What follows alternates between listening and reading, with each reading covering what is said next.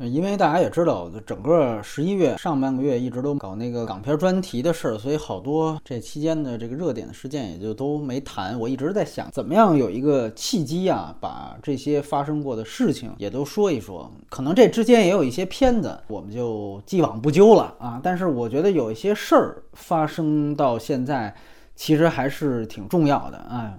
我们说离远点儿呢，这个热点是肯定蹭不上了啊。但是呢，我觉得不敢在风口浪尖上聊很多的事儿啊，也有好处。所以，我们今天就是从远及近，最远的是零零七的第一代的扮演者肖恩康纳利爵士去世，再到最近的，呃，马拉多纳去世，是吧？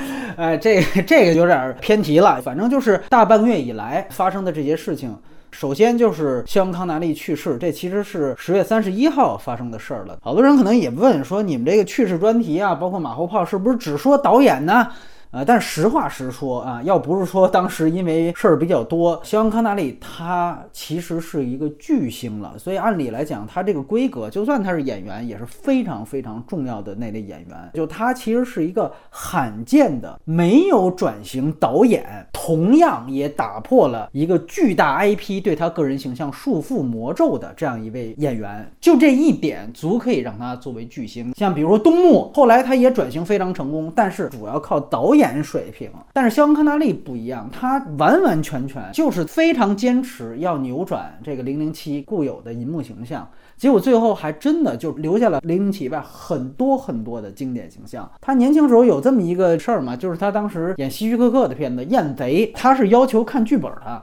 希区柯克说：“我靠，这没有演员要求看我的剧本，你能来演我就不错了。”说加里格兰特都不敢这么要求。肖康纳利说：“我他妈不是加里格兰特，为什么？就是因为他非常担心把他写成说又是一个谍战片里特工嘛。他说我不想演特工，所以这一点肖康纳利是执行的非常非常明确，而且也是非常少见。他晚年拿到奥斯卡奖。”铁面无私那个电影，你现在看都非常出色啊！你像那里边群星荟萃啊，有当时最红的凯文科斯特纳，还有罗伯特德尼罗演大反派嘛。那么一票明星里边，我当时小时候看的那最飙泪的场景就是肖恩康纳利死的场景。在那么一票明星当中，按说肖恩康纳利不是以演技著称的这么一位，但是在那个电影里面，这演技是绝对能征服人的。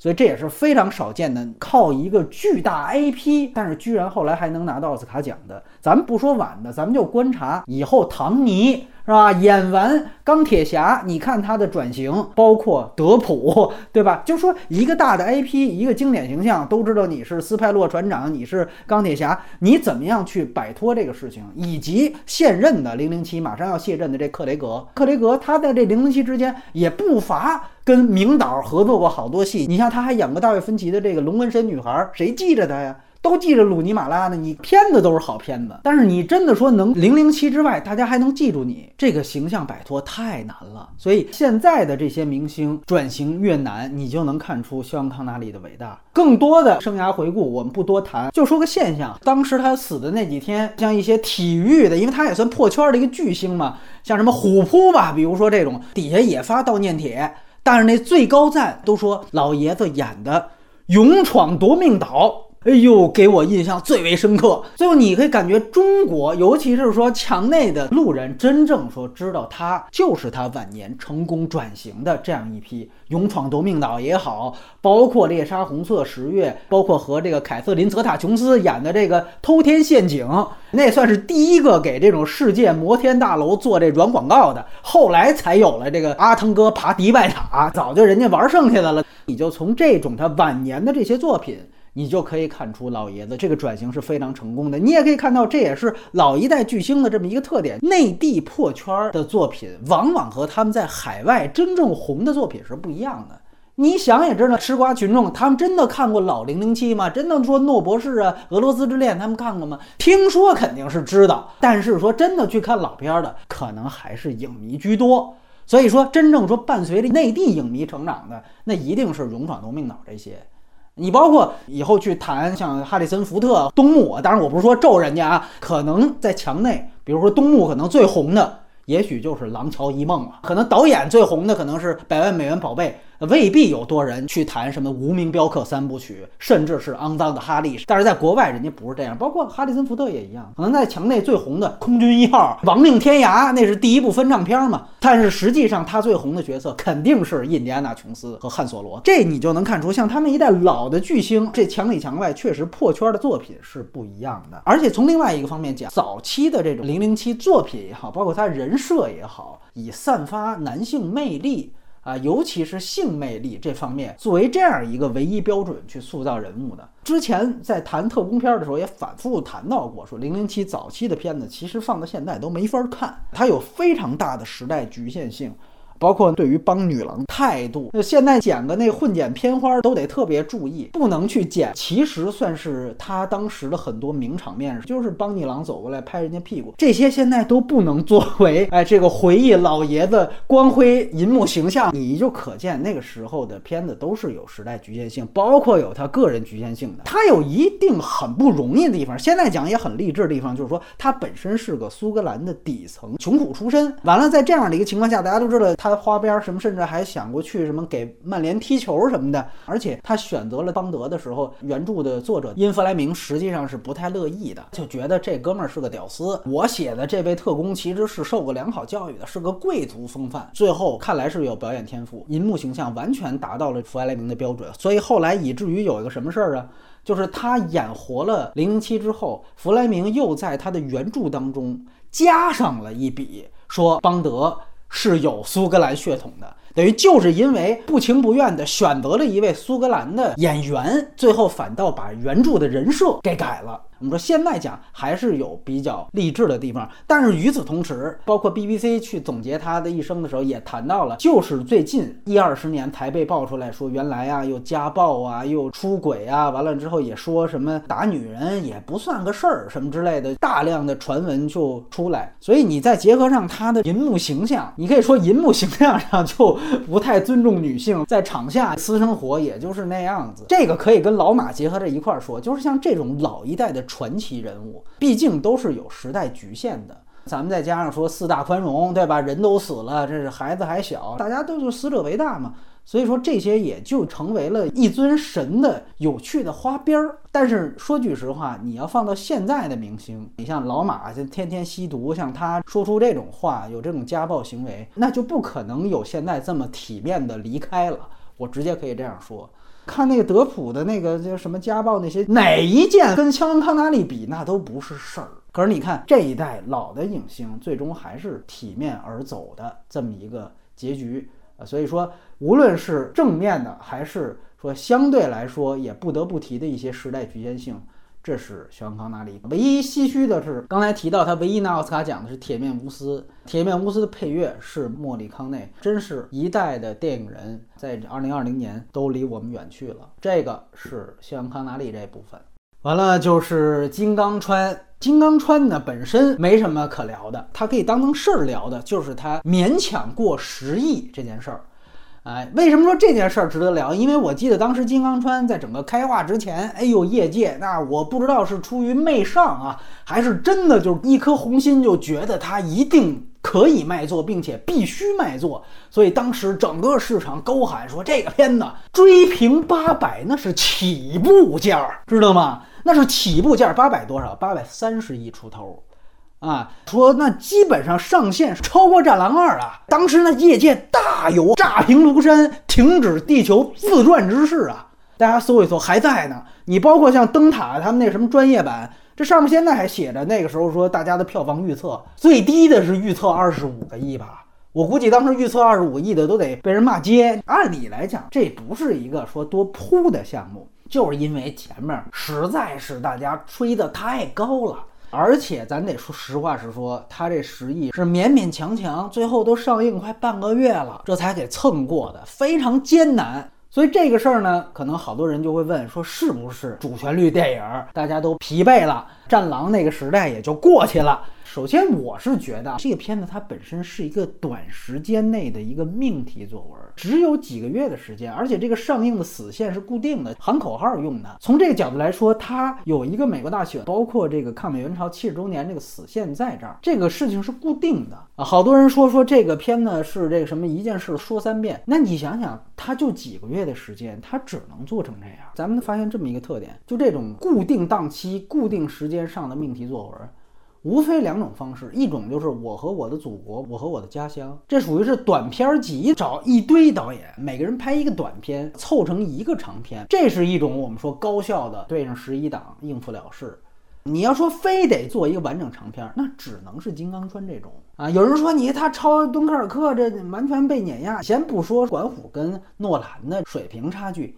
你诺兰拍《敦刻尔克》也没就给人家两三个月的时间，对不对？你说当年华纳的头拿着枪顶着诺兰脑袋，三个月之后这《敦刻尔克》我就得上，他拍了三年吧得。所以说，如果说诺兰也拍三个月，《敦刻尔克》也不可能是后来那水平，我就可以这样说。所以本质上来讲，它是在一个规定的时间，按规定的方式，是吧？是一个双规电影。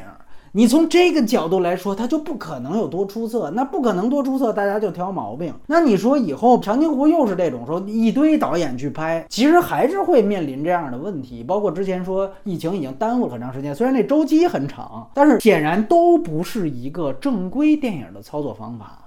所以你会发现，现在所有的主角电影不是短片拼盘，就是一件事说三遍，外加就是长津湖这种大跃进式的。哎呀，徐克也来吧，什么全部都上，一定是这种大跃进式的。而且从另外一方面，我得讲，就是五毛不如自干五，自干五是我真的一颗红心，我就那么拍。你像吴京当年《战狼二》，我就是这么想的。管虎原来刚拍一八百啊，你非揪着他去拍 这个。现在大家网友揪着他说他不仅屁股歪了，看帽子也歪了，是吧？戴那帽子什么美军帽，你这说这个没有意义。他本身对这个事情他真的有那么大热情吗？但是我觉得这都不是最主要，最主要的是什么呀？就是我觉得这件事情也能反映出来一个根源性的问题，就是影院以后再去作为主旋律的最主要的投放渠道是不是还合适？我觉得这个问题是更值得讨论的，呃，因为我也听说金刚川只是个开始，未来这几年。一共是有五十多部派下来的这种主旋律片子，从古至今有郑和这种古装片，也有当代时装片，都有。各大无论国营还是民营的电影企业，外加上这些大导演，你每个人得领个一两个，大概每个季度都会有这么一两个这种样板戏。现在是完全印证了我们两年前就已经印证的这个推测：电影也不是艺术品了，也不是生意了，电影就是宣传工具。可是，在疫情后，现在的电影影院，电影院还能作为真正最佳的宣传渠道吗？就算电影是宣传工具，它拍出来的无论金刚川、长津湖还是什么，全部都是宣传物料。那有宣传物料，就要讲究精准的投放渠道，就要讲究精准的受众，对吧？你就是主旋律的宣传物料，也得符合这样的市场规律。就是好多，你比如在微博上，五毛他敲敲键盘可以找找，这是台独博主五条人是不是又发了黄秋生唱歌了？他这都行，但你让他花个三四十，得出门去看一场主旋律电影，他可未必了。另外一个，结合着年初，大家说今年最被普遍啊吹捧的一件事情，不还是年初囧妈那件事儿吗？囧妈背弃影院，叛逃到网大，结果被业界盛赞，所有人都觉得哇，这笔太妙了，是吧？为什么都觉得影院已然是夕阳产业，明日黄花？诺兰作为唯一一个还坚守影院的，赔了吧？信条赔了。所以你看，今年甭说中国电影市场碾压美国，你直接说徐峥碾压诺兰，这就错不了。赚钱上确实碾压了，这是实话。所以从这个角度来讲，那些唱衰影院的同一波人，啊，都是业界主流的大 V 们，你们别他妈双标啊！你们既然认为影院已经是夕阳产业了，别把咱主旋律电影往火坑里带呀！所以你说拍了这么多主旋律电影，应不应该拍？我说应该拍。哎，五十四部多不多？我说不多，还应该更多。但是咱们是不是考虑投放渠道的问题？有人说你是不是觉得这十亿就能唱出来主旋律？我觉得唱出来不了。但是咱们是不是可以考虑投放渠道变换一下？因为我知道很多这个基层的官员，他们也非常不容易，无非就是上面动动嘴，对吧？底下咱们就得办。所以从这个角度上来说，你比如像你以后拍出主旋律，你投放到网大，对吧？你下沉到你像那些移动端，对吧？你看人家囧妈是怎么投放的，学学这个。你这个基层官员，他无非也就是对付对付上面的要求，对付上面要求有一点必须得做的不错，就是你最后这个数据得漂亮。对吧？这个事儿你得好干。可是你说你要都把所有主旋律往院线上放，大家用脚投票，他最后那票房就是不行。你说你咋办？就算原来说什么幽灵场啊，什么买票房有包场票房。但是我实话讲，这个中国电影院这一方面的透明度远比其他任何渠道的透明度要高，因为所有的聚光灯都聚焦在这一块儿。何况现在这疫情之后，这电影院已经自己都泥菩萨过河了，所以这《金刚川》要是刷早刷上去的，这不是也都是实际的票房吗？最后人家一问。说你这《金刚川》票房多少啊？说过十亿人民币了啊！人家没点常识，那人问说八百多少？八百三十多个亿。那你这还不如国军呢，这个多现眼呀！所以我说，你要是去网大，你想想看就不一样了。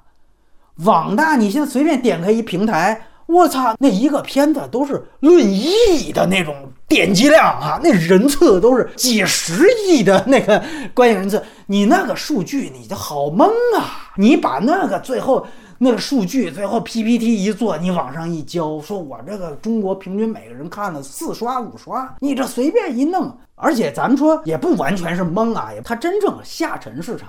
是吧？中国现在这个无论是搞媒体的还是搞电影的，言必称什么下沉市场、小镇青年，说这才是中国主力军未来的有生力量。对呀，说的都对。你下沉市场，你就得看抖音、快手，对不对？你就得看这个。电影院早就是明日黄花了，对不对？你那么所有人不都说这个电影院都不成了吗？那既然不成，别再把咱们主旋律电影往火坑里带。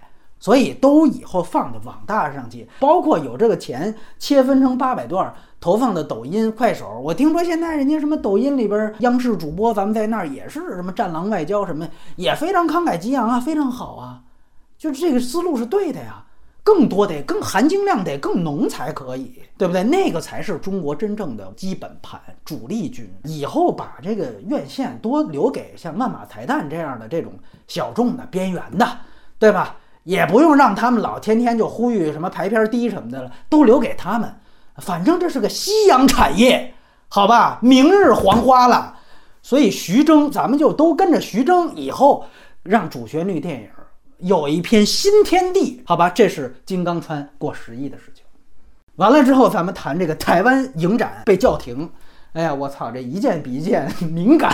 他后边这金马奖，按理来讲，它是一件事儿呢，也是两件事儿。你要说一件事儿呢，就是几乎同一天，人家那边给侯孝贤颁了个终身成就奖，群贤毕集。咱们这边有包括侯孝贤电影在内的所有的这影展，说放个片子也被拉闸了。哎，这就是属于一个两岸对照哈。反正这件事儿已经过了哈，我们只能说从最后的后续现象往回倒，马后炮嘛。就两大现象，一大现象抓内鬼，影迷内部抓内鬼，这是一大现象；还有一大现象就是被网暴，所有为这件事情说被叫停鸣不平的，只要你站在被叫停那一方的，基本上就全都在微博上被轮了，被网暴了。这是第二大现象，抓内鬼这件事情啊，确实我都知道，你被叫停这种事情，但凡有点良知、有点常识的人都觉得非常气愤，大家都肯定是一样的情绪。但是呢，我觉得这里后来就分成两种情况，一种情况。是说，其实也知道真正的始作俑者是谁，知道真正的靶子是谁，包括知道为什么现在所有的这种影展，无论是真正的民间影展，还是半民间的贾樟柯那种影展，都是步履维艰的状态。知道一切造成的原因是啥，但是真正的靶子他不敢骂呀，所以咋办呢？所以咋办呢？就抓内鬼吧。听说，反正听说是被举报了。呃，上面是这么给的解释，咱们赶紧说那是谁他妈举报的？到处就开始其实还是因为大家都有情绪，最后真正硬的石头不敢碰，那咱们找个软柿子出出气，对吧？你树大招风里那句话嘛？让他出出气，就这找个软柿子出出气，就是这个意思。还有一种朋友呢，是真不明白。就是大家确实有天然的觉得，我操，就本来大家看个电影就不容易，怎么还有这种说这一颗老鼠屎坏了一锅粥，怎么还有这还举报的，闲不闲呢？他真的是认为就底下确实有说话也不好听的，觉得可能就是他们干的。其实稍微有点经验、有点了解的朋友都知道，凡是这种事情，十之有九，这原因永远在上，不在下。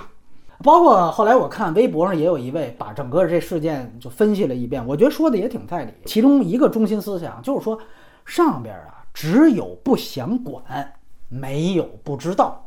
我引用的人家的分析帖的话，我觉得说的很对。尤其是这种小规模的影展，包括好多人说说里边因为有这个青少年哪吒啊，说他是同性恋电影。哎，所以说就是最后实际上跟台湾没关系，反同影展就给叫停了。首先，青少年哪吒在北京，在很多大陆地方民放也好，包括半官方机构都放过，哎，都放过。你就别说这个了，我告诉你，几年前，嗯，一一年、一二年那会儿，颐和园都放过，卖票的，公开的。况且咱退一万步，就算这单片不行，他撤这片子就可以了。你就拿前两天发生说金鸡一秒钟又技术原因了。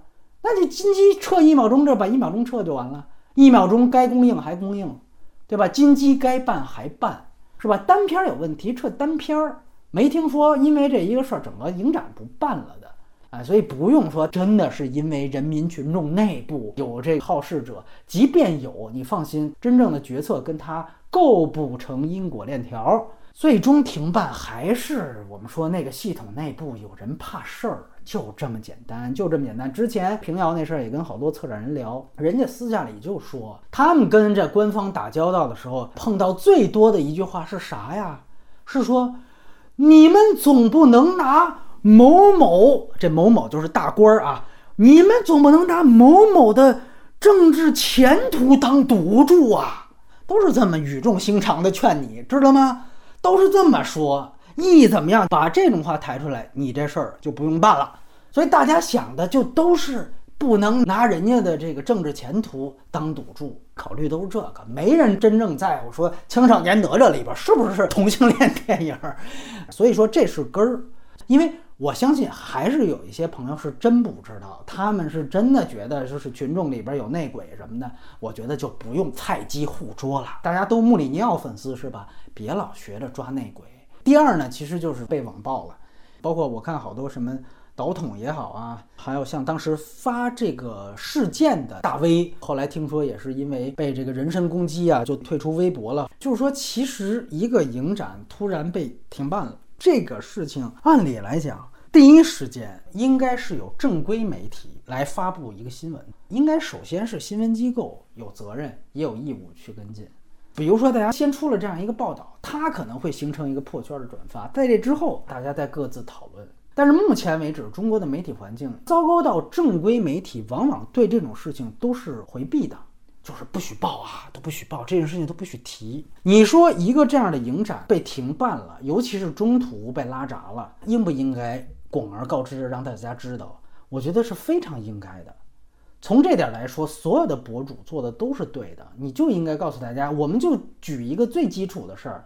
听说当时好多朋友还是从外地赶到杭州参加那影展的。你就对于那些已经买好票的、准备从外地赶过去的，你都有责任让他们及时的知道这影展已经不会办了。现在问题就是，官方不说这个事情，可能第一时间把这个事情发出来的就是网友自发的发出来的。网友自发发出的这样的一个事儿，它本身。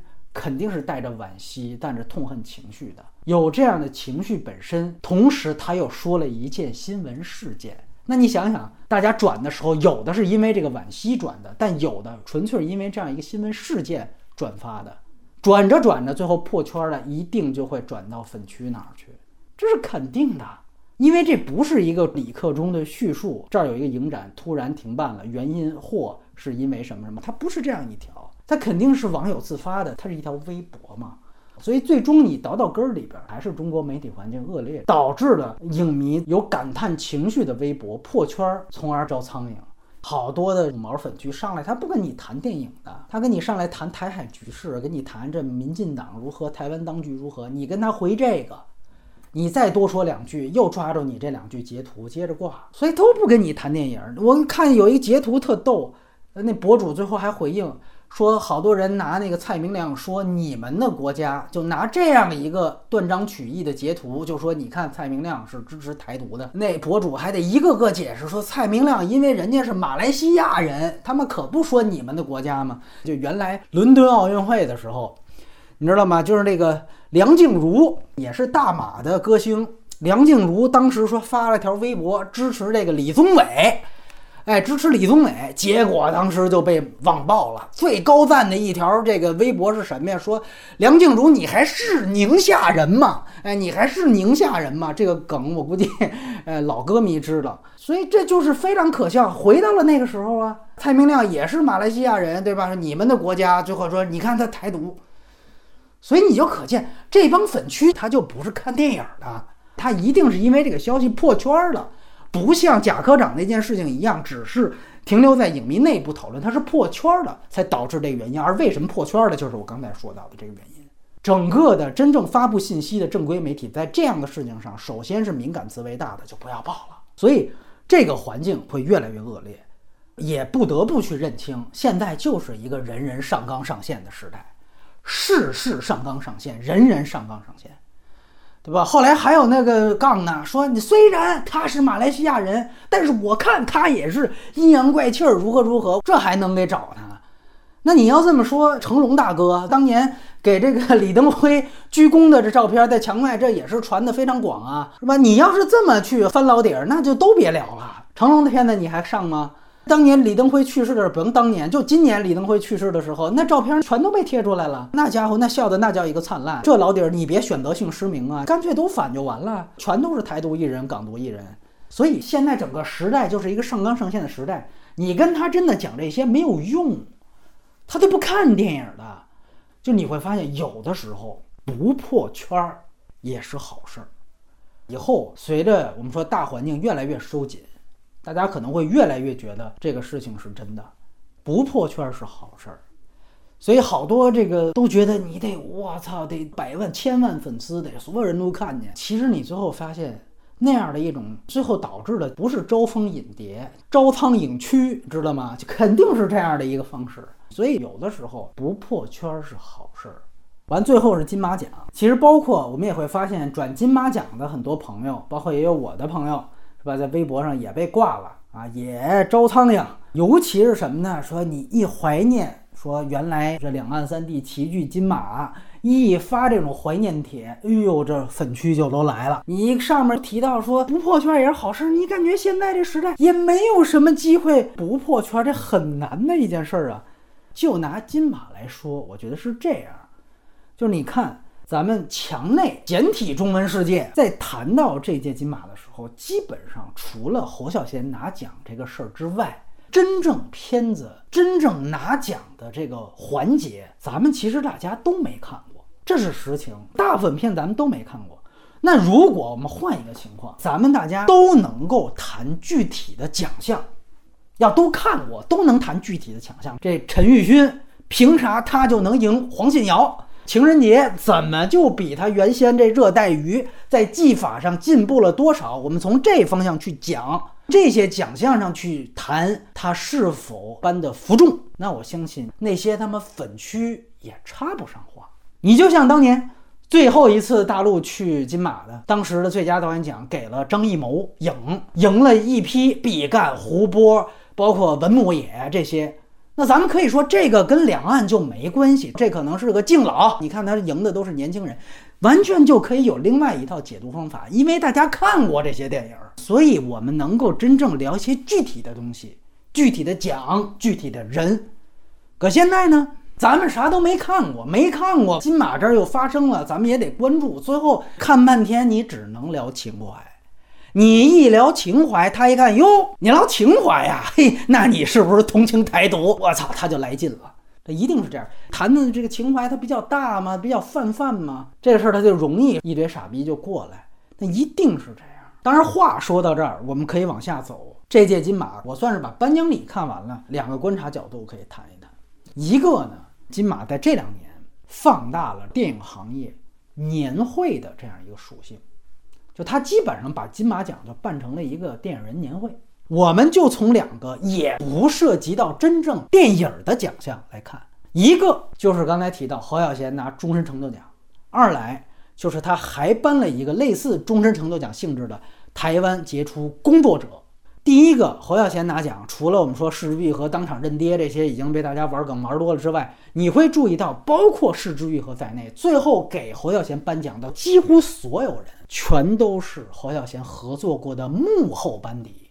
哎，除了那位刚拿了女配，他是演员，剩下的全都是侯孝贤的幕后班底。有人说这次给侯孝贤奖，无非就是金马这没人去了之后充门面呗。但是如果他真的想充门面，他明明可以，比如说把侯孝贤合作过的所有影帝影后、合作过大明星全部都叫来排一排给他颁奖，也可以，这也是一种颁奖方法，对吧？你说侯孝贤的面子，包括主席李安的面子，他请不来那些人吗？梁朝伟合作过多少次？你别忘了还有朱丽叶·诺什呢。你这马一排，舒淇、张震、刘嘉玲，这你马一排也很壮观。截出图来，那路人看着更眼红一些。几地几后，我操，这媒体标题就出来了，对不对？尤其台媒那种造势方法，可人家没这么搞。原因非常简单，他就是想体现这是电影人，我们真正幕后工作者，借着给导演颁奖这个事情，大家齐聚在一块儿。来这么一次团建，所以大家就是这个意思。所以你看侯孝贤上台也是，他说其实大家一起彼此合作，所以你会发现他身后摆的都是廖庆松、杜笃之、黄文英、李平冰，都是摄影、服装、剪辑、声音。你这个说白了，你就是台湾普通观众几个认识黄文英啊？几个认识杜笃之啊？所以本质上他为什么这么颁奖？突出的是行业年会，就是我们电影人自己给自己打气的这么一个活动。你包括你释之愈合说的话，也是我怎么样受到导演前辈的这么影响。典型看是原来类似于在大制片厂体系下师傅带徒弟那种关系，这是终身成就奖。第二点就是刚才提到的台湾杰出工作者，他给了一位电工，这就更有意思，也更能强调出这个属性，叫做彭仁蒙，他们叫彭爸。而且呢，这位老电工在颁奖礼之前应该还去世了，所以最后是他儿子上台领的奖。你就看到整个这获奖环节，这个时长也非常长，而且还特意做了一个短片儿，还采访了之前这电工合作过的很多剧组，包括这次拿到大奖的这陈玉勋，这电工怎么讲？当时跟他合作的经历，有他的同事，有他的儿子，包括也有这种大导演。等于说白了，就是侯孝贤那儿颁一终身成就奖，来这么一短片儿上台一次，他这儿一个电工同样也一样，短片儿上台颁奖，从最知名的电影人。到最不知名的电影人，强调出这都是真正的电影幕后工作者。我觉得就这两个奖都不涉及具体电影，但是你能看出来，这金马奖是刻意的在降低腥味儿，同时强化电影人行业年会的属性。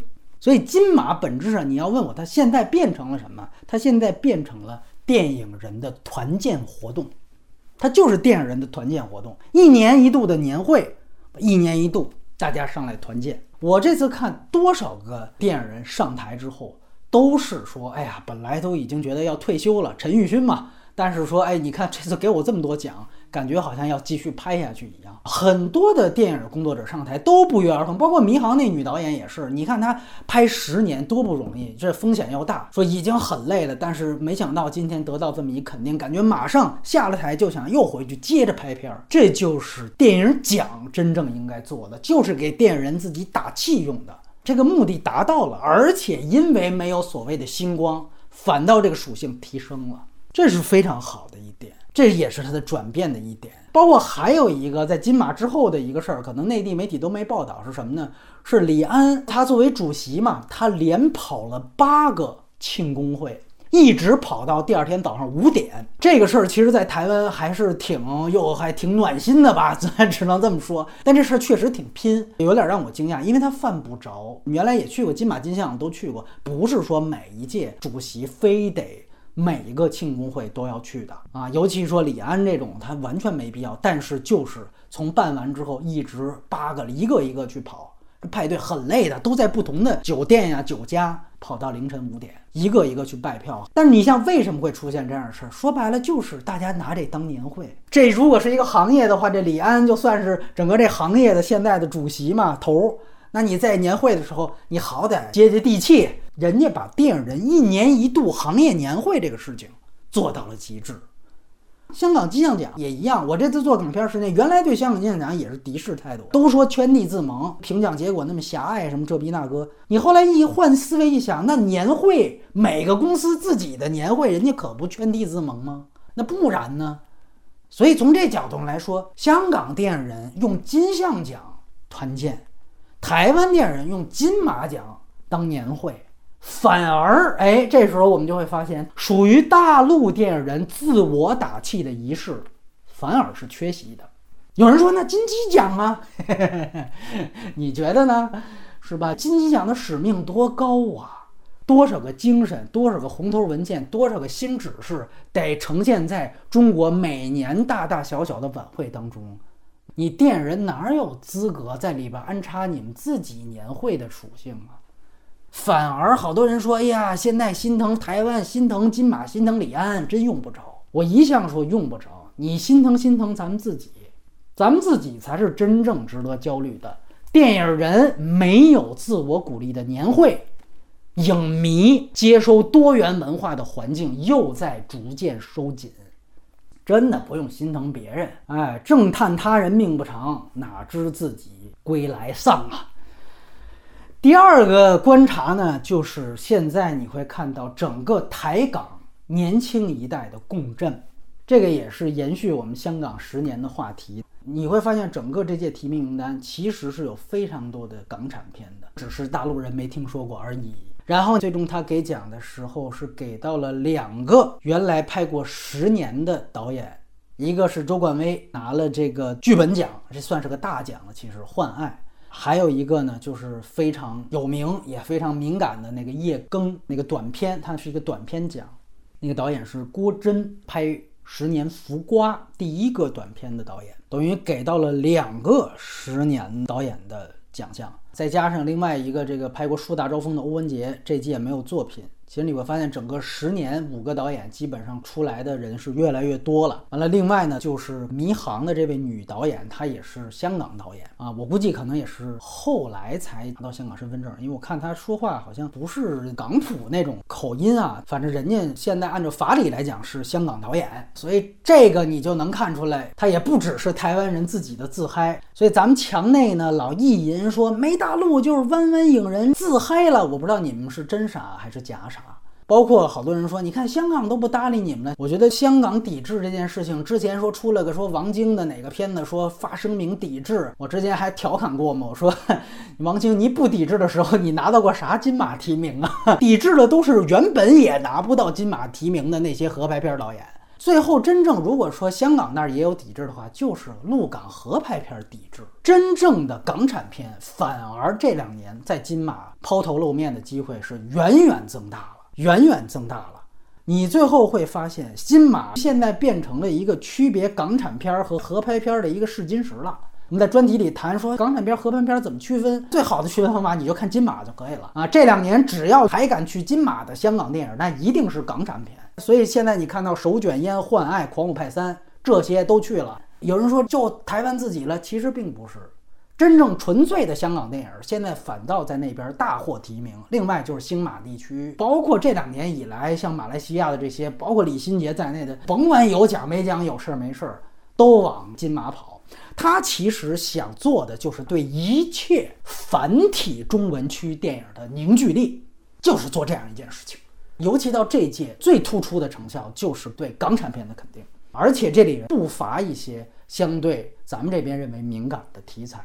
当然，幻爱不是啊，幻爱它还是一个精神病患者这样一个题材。就当时那天晚上，包括这几位导演，他们都没来，都是别人给代替发言的。但是这个发言全都是敏感词，也有墙内的朋友就跟我感叹：“你说大陆电影要还在的话，金马还会不会这么给奖啊？”也觉得这么给奖是不是也太过了？我觉得这问题问的挺犀利的，而且我会觉得，就如果大陆电影真在。咱不说说有个制衡啊，说咱们这面子多大，不说这个，至少因为片子的池子变大，至少会有更多的好片儿跟他们进行竞争。咱们当时老觉得说，哪怕大陆片在的时候，还出现了巩俐那一回，所以我当时也觉得巩俐她到底是什么情况。但是在那之前，就是因为大陆片还在，所以肯定把更多敏感的电影挤下去了。我举个很简单的例子，《十年》在金马有任何提名吗？没有。哪怕是树大招风，当时在金马都是绝对被边缘的，没有任何导演奖提名。完，林家栋影帝提名都没有，那是一个绝对被边缘的这样一个情况。他不是说因为当时金马怎么就不向着这个意识形态靠拢，不是这个意思，是因为片子它足够多，自然给他的这个露脸的机会就没有那么强。我一直认为不去金马，这是把擂台不是舞台，是把擂台给拱手让出了，拱手让出，如今造成的就是港台共振。我打个比方，就跟说两拨人都是练武的，不服。这最近也是热点话题。一波说这搏击最牛逼，传统武术都是骗子；另外一波说搏击的不讲武德。那你说这两拨人谁都不服，谁怎么办啊？比武呗。结果现在什么情况？一波突然不去了，哎，然后我恨不得我还找自己侄子报警，是吧？马保国，对不对？我还报警。你看这如今这喜感，大家看到了吧？这真的最后传统武术因为这样的行为就得到弘扬了吗？恐怕不是吧。当然了，现在说这些也都没有用了。但是我觉得呢，真正金马对于影迷的价值还是没有变，那就是金马它永远可以作为一个观影指南，永远这个事儿是不变的。甚至我可以说这个属性更强了。那很简单，因为现在整个提名的片单大家都没听说过，那咱们就有多少未知的电影可以去探索。不只是非说那敏感的片儿哈，那拿大奖的片儿，《消失的情人节》什么的，大家也可以去看一看。包括落选的，说大奖上没拿几个奖的这个《同学麦纳斯》，你大佛普拉斯之后，你不想关注一下这导演拍了啥吗？对不对？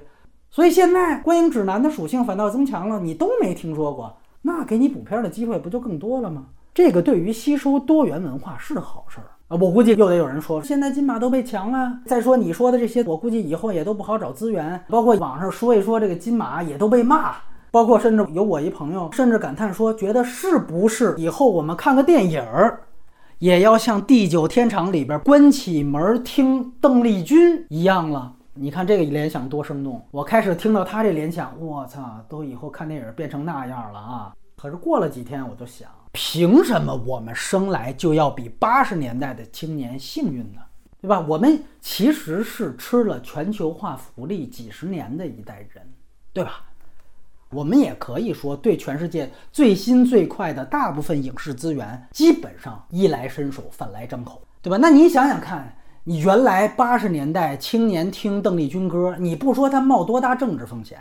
你光那磁带、那录音机、那硬件设备怎么搞，他都得绞尽脑汁一番吧？你包括说当年看电影，说得挤进礼堂看那种内参片、过路片，你才能看见出租车司机什么样，才能看见教父什么样。后来哪怕说到盗版那一代，你盗版碟再便宜，你也得花钱吧？我们已经生来比老影迷前几代都幸福多了，在这样的情况下，现在遇到了这么点障碍。怎么上天就非得说一直得眷顾我们，一直把我们养老送终呢？之前看金马也好看港台片儿，看什么其他的电影也罢，确实都很容易。但是那些都随大溜啊。你像饭圈也跟着看金马啊，路人也看，吃瓜的也看，都看的时候根本谈不上什么求知欲。原来你看我们那一代小时候土，这小学毕业都填那种同学毕业册。里边就有一个爱好那一栏，填什么？你看，大部分人都填看电影，这东西简单是吧？谁都拿出来说两句。所以以后观影门槛说稍微高了这么一点儿就撤了，那看来还是你不把电影多当回事儿。包括说，你看你香港专题那些片儿，好多说我们根本都找不着资源，你还谈什么谈？我都找得着啊！大家同处在一堵墙之内，你一定不比我缺胳膊少腿，对不对？关键还是看你觉得电影重不重要。就跟说之前我们介绍过，说怎么看赵婷那金狮片儿在线怎么着的，有人说，哎呦，你看这么麻烦呢，那就说明你对电影也就那么回事儿，对吧？也就那么回事儿。可能说原来甭管是拿金狮的也好，拿金马的也好，等一等，咱电影院也就同步了，吃着爆米花点俩购票键也就看了。但是以后真说不好，你看这大半年，咱不说别的，还有印度片吗？没了吧？知道为什么没了吗？别忘了，以后样板戏啊，最早说的那样板戏主旋律，这几年期间投放，那还天天等着咱们招呼呢。门槛调高了是个实情，在墙内能接收到的东西越来越单一化也是实情。但是在这样的一个局面下，就更得说吸收多元文化的重要性。吸收多元文化的东西，一定比固步自封要强。咱们说，当年在一个几亿人都看样板戏的年代，张艺谋看见了黑泽明，一看，我操，这他妈才是电影啊！